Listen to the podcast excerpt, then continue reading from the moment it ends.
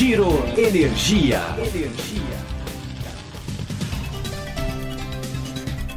O setor de energia vive um momento de profunda transformação no Brasil e no mundo.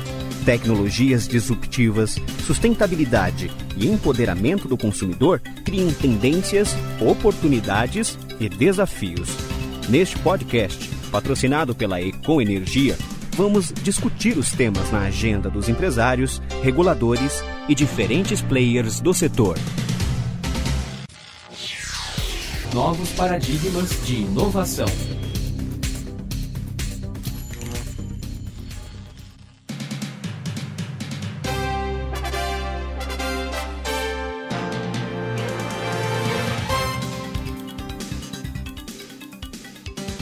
Olá, esse é o Giro Energia, o podcast sobre o setor de energia, patrocinado e desenvolvido pela Econ Energia.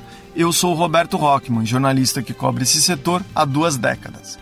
Nesse episódio, a gente vai tratar de inovação, mais precisamente da revolução tecnológica pela qual o setor elétrico passa no Brasil e no mundo.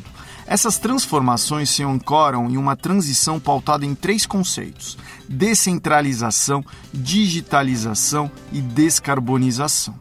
A descentralização altera o desenho do setor por mudar a posição do consumidor. Ele se torna um prosumidor. Com painéis solares, indústrias, comércio e residências poderão gerar sua própria energia. Novos modelos de negócios poderão surgir. Novos serviços poderão ser criados. A segunda tendência é a crescente digitalização a maior descentralização da matriz, as redes inteligentes de energia, Big Data, Analytics apontam para um futuro mais interligado e digital. Aplicativos poderão permitir que os consumidores liguem eletrodomésticos nos horários de tarifa mais baixa. O futuro se torna mais digital e no alcance da palma da mão. A terceira tendência é a descarbonização, ou seja, investimentos crescentes em fontes renováveis. No Brasil, isso vai implicar um aumento da participação de usinas eólicas e solares, o que deve levar à inserção de tecnologias de armazenamento na matriz. Essa transição deverá coincidir com um mercado livre mais amplo. O mercado também deverá passar por uma transformação. Ele poderá deixar de ser um mercado de balcão e se tornar um mercado de bolsa. Para tratar desse novo mundo que emerge no setor elétrico, a gente conversou com dois especialistas e um executivo do setor financeiro.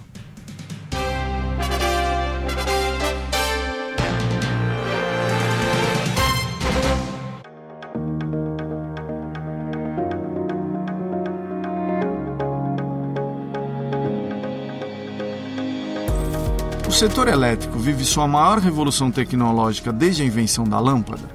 O que virá pela frente no Brasil e no mundo? Quais as tecnologias que avançarão primeiro por aqui? Com as respostas, Gilberto Figueiras, sócio da Macroplan. Ele entregou ano passado um trabalho de planejamento estratégico para o Operador Nacional do Sistema Elétrico, o ONS, se posicionar nesse novo mundo que está surgindo. Sim, é uma, é uma revolução disruptiva né? É difícil dizer, fazer essa comparação com a lâmpada, porque, na verdade, ela, ela foi principal motor de desenvolvimento do setor. Né? Então, é, o que a gente pode dizer é que a gente tem uma, uma disrupção em termos tecnológicos é, bárbara em todos os sentidos, né, que impacta não só a geração, mas também vai impactar a transmissão e distribuição e o consumo. Né? Você tem mais empoderamento do consumidor, né, com ele podendo na palma da mão, é que se espera que ele possa escolher, por exemplo, de onde ele comprar energia, ele pode utilizar é, é, medidores inteligentes em que decide, por exemplo, se ele vai estar em que, de qual é, geradora, por exemplo, ele pode comprar energia. Isso são são questões que a gente já está vendo em alguns lugares, né? E quando ele tem é, uma capacidade de armazenamento, ele pode também optar por é, escolher a melhor hora para comprar, quando a energia está mais barata, armazenar e consumir em outro momento, quando a energia está cara. Então, é realmente são mudanças tecnológicas disruptivas, né? super importantes que que estão mudando a cadeia como um todo, né? Estão alterando o posicionamento de players, né? E outros fatores. O que, que virá antes no Brasil, você acredita, Gilberto? É armazenamento, é questão de redes inteligentes na distribuição, é ampliação do mercado livre? Qual que será, quais, quais serão as etapas que a gente vai ver aqui no Brasil? Bom, a ampliação do mercado livre a gente já está vendo. Né? Hoje, atualmente, o mercado livre já representa 30%. Ele teve um crescimento grande, é, porque era mais vantajoso da, as empresas irem para o ambiente de contratação livre. É, porém, esse crescimento ele se deu muito fortemente de 2015 para cá. Né? A gente teve uma participação aí que quando ele representava 24% do mercado total em 2015, 2018 30% e atualmente se situa um pouquinho acima de, de 30%. É, a questão da, da, de outras tecnologias, como por exemplo, a gente pode estar falando assim de mobilidade elétrica, né? É, é, algo que tende a acontecer, mas talvez não com a velocidade que a gente observa em outros países, né?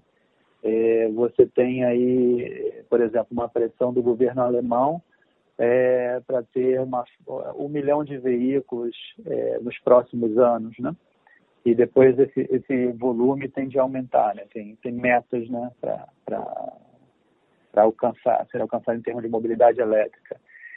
Se a gente falar de, de, de, redes inteligentes, eu acho que é uma perspectiva mais próxima do, do Brasil. A gente está vendo, por exemplo, distribuidoras que já estão é, implantando, né, é, por exemplo, a gente tem casos no estado São, na cidade de São Paulo que está sendo implantado distribuidores é, é, medidores inteligentes que tem como benefício aí alguns super importantes, que você poder fazer a medição remota, é, você ter mais precisão na sua tarifação, é, a questão de georreferenciamento é, da sua rede, então você pode ter gest melhor gestão das suas perdas, é, gestão de tipos de consumo, e aí otimização do, da utilização da sua infraestrutura. E os casos né, no mundo afora indicam que tem uma redução grande no custo operacional, né, que é o OPEX. E então, armazenamento também é outra fronteira que deve ganhar espaço. E, e armazenamento é algo também que vai ganhando espaço, mas talvez não com a velocidade que a gente vê em outros mercados, né?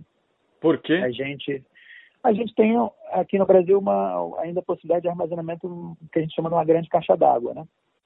Então aí você tem um balanço, um jogo entre as diferentes fontes, né?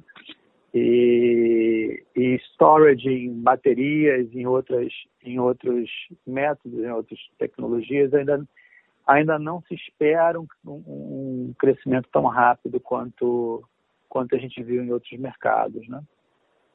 Mas é algo que, que vai vir talvez venha muito mais atrelado à mobilidade elétrica e à expansão da geração distribuída, que tem acontecido. Tá? Hoje em dia ela já representa aproximadamente pouco mais de 2%. E, e aí a gente vem provavelmente para regular né, a, a, relação entre geração e demanda, você vem associada aí com baterias, né?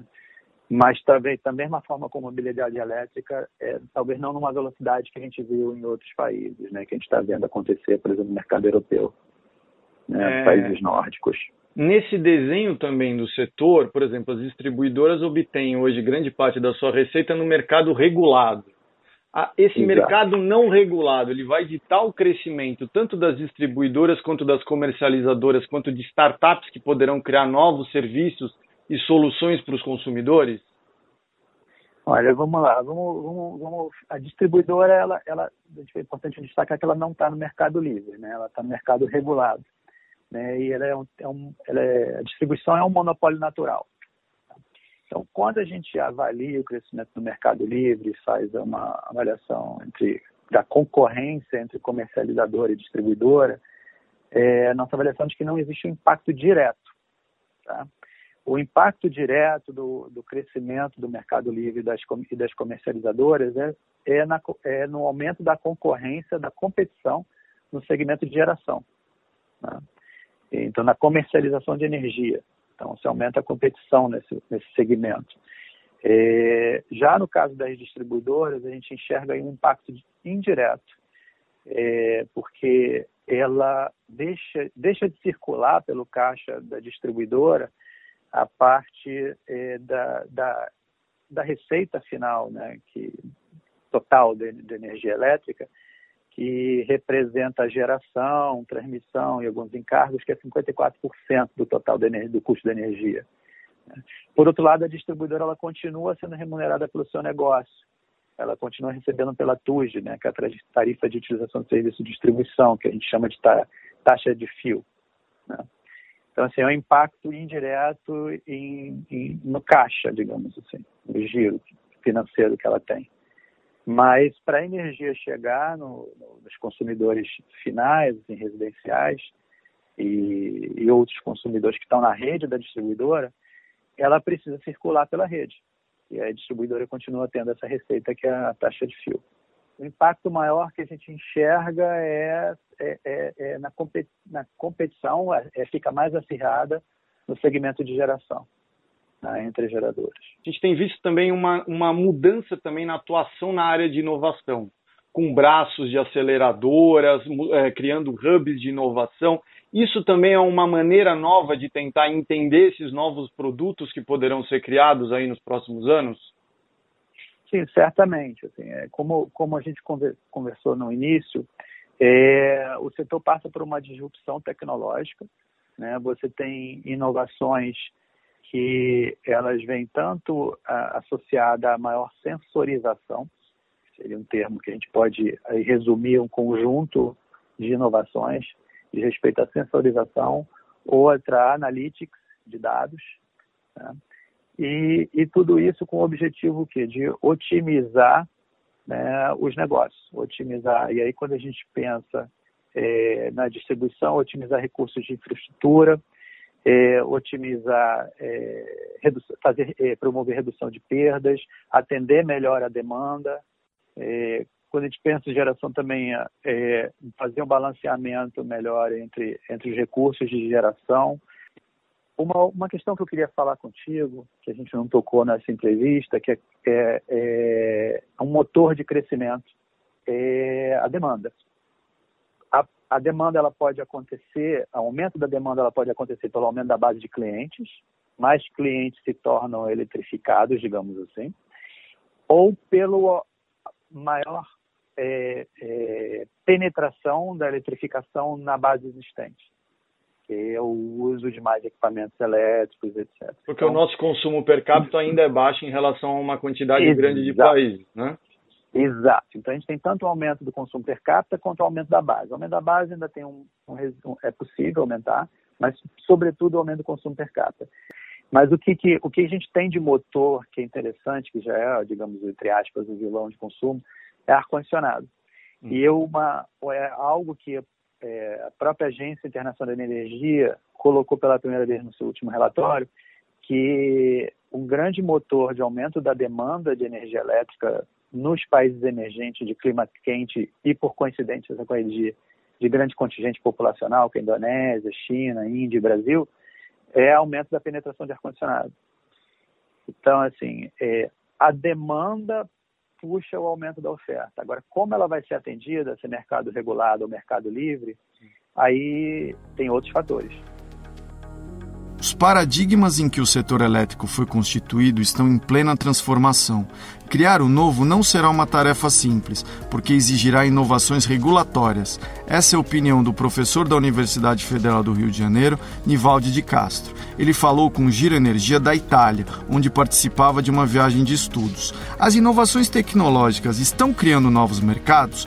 Qual será o desafio do órgão regulador? Com as respostas, Nivaldi de Castro as inovações tecnológicas estão criando novos mercados. Tá? As inovações tecnológicas no setor elétrico estão exigindo inovações regulatórias para viabilizar os novos negócios, os novos desenhos de mercado, né? os novos serviços, né? que a inovação é, tecnológica né? Enfim, é, traz para o setor elétrico. É o caso do ProSumer, né? A ANEL, é, há uns 4, 5 anos atrás, tomou uma decisão de, de, é, assim, de, de criar uma regulamentação que as distribuidoras eram obrigadas em 30 dias a atender a demanda dos consumidores que queriam colocar painel fotovoltaico. Então, olha só, uma inovação tecnológica, que é a geração distribuída fotovoltaica, exigiu uma inovação regulatória. E isso você vai ver também com mobilidade elétrica, quando o carro já tem regulamentação com relação aos postos de carregamento. Que não, não proibir é, que, que não tem reserva de mercado para a distribuidora. Qualquer empresário que quiser colocar postos de carregamento, ele faz um pedido para a distribuidora e a distribuidora é obrigada a fazer a conexão do posto de carregamento. Então, esse conceito também de que as inovações tecnológicas exigem inovações regulatórias para viabilizar os novos mercados né, que a transição energética, que as inovações estão trazendo para o setor brasileiro. Porque a descentralização obriga uma mudança em todo o paradigma da, daquela tradicional linha né, de, da cadeia produtiva do setor elétrico, que era geração longe, aí eu preciso de transmissão e aí eu preciso de distribuição. Né?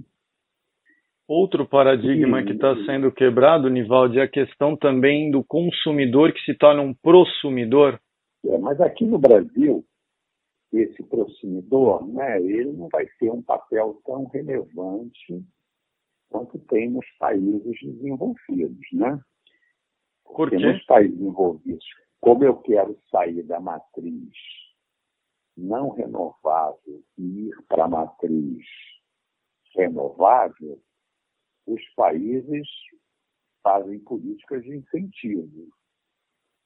São as tarifas FIDIM, etc., é, subsídios para você botar diminuição de imposto para você comprar painel solar, etc. Mas lá se justifica porque a matriz é muito poluidora. No Brasil, não justifica você dar subsídio, né? particularmente como a gente tem uma distribuição de renda muito desigual, né? Você acaba beneficiando as classes já mais favorecidas com esses subsídios né, quando você tem energia eólica e a energia solar, não a energia de geração, a microsolar, né, os painéis fotovoltaicos dos consumidores, mas para você construir né, é, parques de energia solar com uma, com uma capacidade produtiva muito maior do que na, nos telhados. Né? Tem um ponto, não sei se é a hora de falar, que é a questão de mobilidade elétrica. Eu queria saber se você. Mobilidade elétrica é uma. Né? Ele toca na transição energética. Né? Porque aonde hoje que você tem no Brasil, onde é que você tem mais poluição? É no transporte. Nos países envolvidos, é transporte, mas também energia elétrica. O Brasil é energia elétrica. Entende? Então, olha lá, essa, é, é, é, esse essa chamada estratégica que a ANEL fez de mobilidade elétrica foi muito mais no sentido seguinte, olha, o setor elétrico acha importante contribuir para a mobilidade elétrica porque ela vai ajudar a diminuição da poluição no segmento produtivo, que hoje é o maior poluidor, que é transporte. Tá?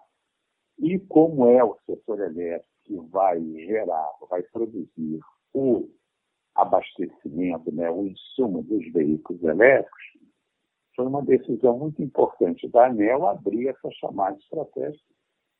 Foram aprovados 30 projetos, mais de 500 milhões de financiamento. Então, esses projetos todos, eles tratam de questões diferenciadas e tal, mas todas elas trazem inovação tecnológica. As inovações também deverão ter impacto sobre as transações no Mercado Livre. Hoje, mais de 50% das negociações são bilaterais e feitas pelo telefone. Em até cinco anos, esse cenário deverá mudar. Virão negociações eletrônicas e derivativos, afirma o presidente do Balcão Brasileiro de Comercialização de Energia Elétrica, Carlos Rato. Eu acredito que a gente está caminhando para o mercado de bolsa. E o primeiro passo do mercado de bolsa é a gente poder ter, uh, de novo, a maior parte das negociações feitas em plataformas de negociação, de formas eletrônicas, né? Hoje a gente ainda tem muitas operações feitas por telefone. Tem algum então, percentual tá disso, por exemplo, ou não? Olha, eu diria, é, eu diria que uns 60%, 70% do volume de operações hoje é feito ainda pelo telefone. Ou seja, majoritariamente elas são feitas pelo telefone. Exatamente. Né? São feitas de forma bilateral e pelo telefone. Então, o primeiro estágio, e é esse o nosso objetivo aqui, é trazer esse, essa negociação do telefone para um sistema eletrônico. É, o segundo estágio, é, e aí é concomitantemente a isso, é a criação dos derivativos de energia, que é uma separação entre aquilo que é físico daquilo que é financeiro. Hoje existe um mercado só. Então, é, mercadoria energia, negociação da mercadoria energia, da negociação do preço da energia. Então, você tem muitas operações hoje feitas é, entre comercializadoras que elas não necessitariam é, ir para o registro físico dessas operações, porque as, a, a, energia não precisa ser trocada, é uma questão meramente de variação de preço. Estou negociando o preço da energia, não estou negociando a mercadoria. Então, hoje, se você pegar o mercado, você tem mais ou menos 20 mil, giga, 20 mil megas, eh, megawatts médios de consumo para cerca de 100 mil megawatts médios de negociação. Então, ou seja, esse mercado gira de quatro a cinco vezes, ou seja, você tem muito mais operação de compra e venda do que de fato consumo. Importante é, nesse movimento para chegar numa bolsa é também a gente começar a separar os mercados, o que é físico do que é financeiro. E aqui não é nenhuma novidade, a gente não está inventando a roda. Isso já aconteceu no mercado de dólar, não é onde você tem hoje o mercado de dólar físico, que só quem precisa realmente do papel moeda aqui participa desse mercado, e o mercado de dólar futuro, onde você é, de fato somente negocia o preço do dólar. Bom, pelas entrevistas a gente pode ver que o setor vive uma profunda transformação tecnológica ela irá criar novos modelos de negócios, irá atrair novas empresas, irá trazer benefícios, desafios e oportunidades para toda a cadeia. Estar preparado para esse novo cenário será essencial carros elétricos, storage, redes inteligentes, aplicativos, geração distribuída, digitalização, fontes renováveis, preços horários, mercado de bolsa. Tudo isso deverá ganhar espaço gradualmente no setor elétrico nos próximos anos. Umas tecnologias avançarão mais no Brasil do que outras. O mercado tende a ganhar outro patamar. As transformações já começam a chegar. O primeiro exemplo é o avanço do PLD horário ele começará a ser testado na operação em 1 de janeiro do próximo ano. Ele poderá ser o início da maior sofisticação nos contratos do Mercado Livre. A adoção do sistema deverá estimular comercializadoras a criar novos produtos e serviços diante das oscilações. As novas tecnologias chegam com maior empoderamento do consumidor. Ele terá mais opções à mão. Caberá a ele tomar muitas decisões que hoje não são possíveis. Uma delas será comercializar excedentes que hoje não é permitido. As oportunidades são muitas, os desafios também. Os órgãos reguladores terão de acompanhar esse cenário de evolução tecnológica com inovações regulatórias. Surgem desse contexto algumas perguntas. Conseguirão governos e agência reguladora criar a regulação necessária para que as inovações tragam novos produtos e criem maior competição? Os consumidores serão mesmo os mais beneficiados com esse novo mundo? Como os consumidores poderão se apropriar dos benefícios? Vale a reflexão. Obrigado pela sua audiência. Sou Roberto Rockman e esse foi o Giro Energia, o podcast sobre o setor de energia, patrocinado e desenvolvido pela Econ Energia. Até em breve.